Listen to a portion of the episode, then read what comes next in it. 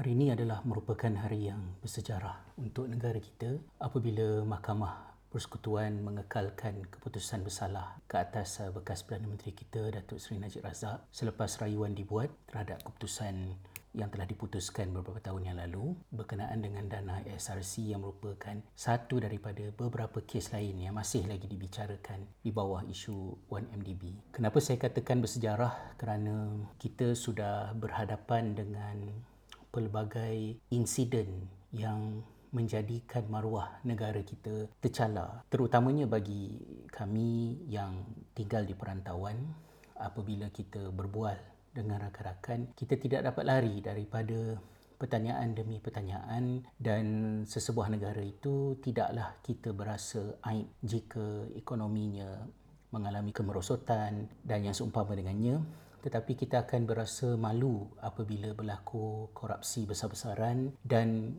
sistem yang ada pula gagal untuk menegakkan keadilan seperti yang berlaku di sesetengah negara. Kejahatan menghantar manusia ke penjara, tetapi penjara itu sendiri bukanlah kejahatan. Bahkan penjara adalah peluang yang membolehkan seseorang untuk memperbaiki dirinya. Jadi keputusan ini penting kerana dia dapat memulihkan maruah negara kita bahawa tidak ada sesiapa pun yang boleh berada mengatasi undang-undang. Saya doakan semoga ya Datuk Seri Najib Razak dapat kebaikan untuk dirinya dan keluarganya ketika berada di dalam tahanan dan keputusan itu juga menjadi kebaikan uh, untuk rakyat Malaysia semenjak daripada 10 tahun ini negara kita melihat keadaan yang membimbangkan dan kebimbangan itu kita bukan hanya melihat dari segi angka-angka tentang inflasi, indeks kemajuan, kemerosotan ekonomi negara tetapi kebimbangan kita adalah berkaitan dengan integriti, tingkah laku, akhlak, moral masyarakat kita termasuk daripada segi uh, bangsa dan agama. Apa yang menjadi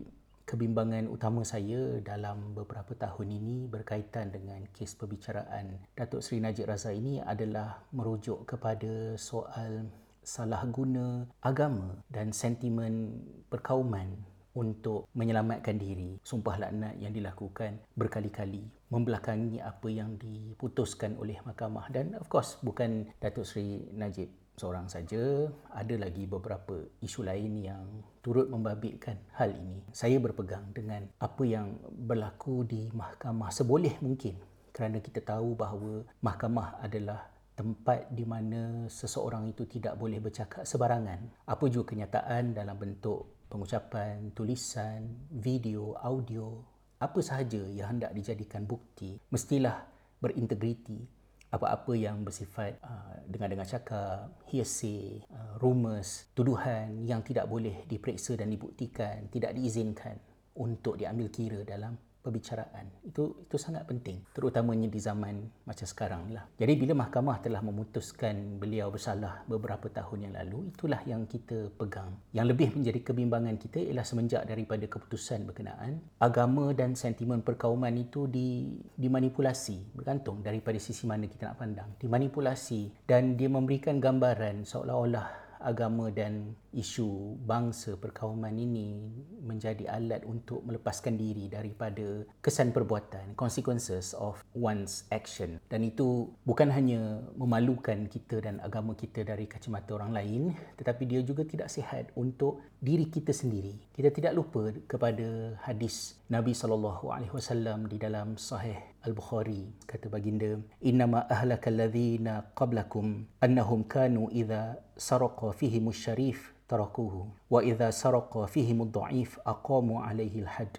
Telah binasa orang-orang sebelum kamu yang mana mereka itu apabila seorang yang berkedudukan orang bangsawan orang yang berpangkat yang dihormati di dalam masyarakat tersebut uh, mencuri mereka melepaskannya membiarkannya dan apabila yang lemah orang bawahan peasants orang kebanyakan mencuri dikenakan hukuman ke atasnya. Waimullahi law anna fatimata binta muhammad sarqat laqata'tu yadaha kata nabi SAW demi Allah sekiranya fatimah binti muhammad iaitu anak baginda sendiri mencuri nescaya akulah yang akan memotong tangannya. Hadis ini bagi orang-orang agama ustaz-ustaz ustazah-ustazah Kita dah jumpa hadis ni di peringkat awal kita belajar syariah pada memperkenalkan tentang uh, ciri-ciri fiqh tentang soal keadilan yang mana ia merupakan sesuatu yang sangat penting dalam agama kita. Agama tidak boleh sama sekali menjadi bahan untuk melindungi kejahatan seseorang dan tugas orang-orang agama adalah untuk terus berperanan mengekalkan kecerahan cara faham masyarakat terhadap agama terutama di zaman yang ada banyak kekeliruan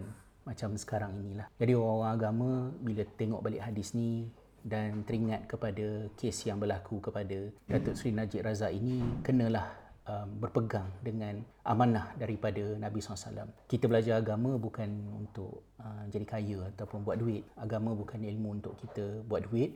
Nabi SAW sendiri apabila baginda wafat, baginda tidak meninggalkan harta, dinar, kekayaan. Yang baginda tinggalkan adalah ilmu, yang menjadi warisan untuk orang-orang agama ni jaga integriti benda ni menjadi rujukan kerana dah tak ada dah Nabi SAW selepas baginda hinggalah ke akhir zaman. Jadi kita harap dengan keputusan ini yang jelas antara buruk dan baik itu dapat diteladani, uh, kita belajar dan kita elakkan ini baru cerita hukuman di dunia yang hanya secebis tak terbanding dengan hukuman akhirat yang menanti bukan sahaja uh, Datuk Seri Najib Razak atau sesiapa saja tapi kita semua kita semua hamba-hambanya yang berdosa dan kita kena mengambil iktibar bahawa setiap pilihan perbuatan kita ada akibat dia, consequences dia. So we have to deal with this. Moga-moga dengan peristiwa ini juga memperbaiki keadaan negara kita dan membuka lebih banyak ruang rahmat daripada Allah SWT.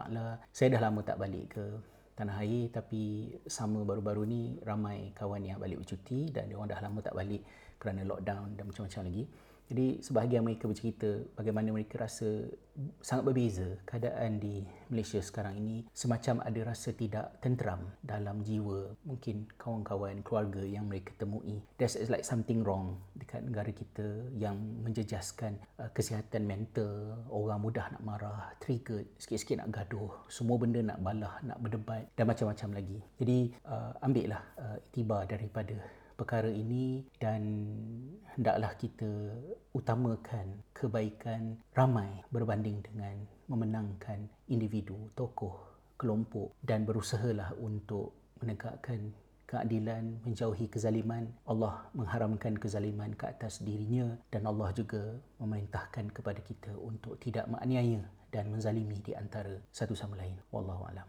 thank you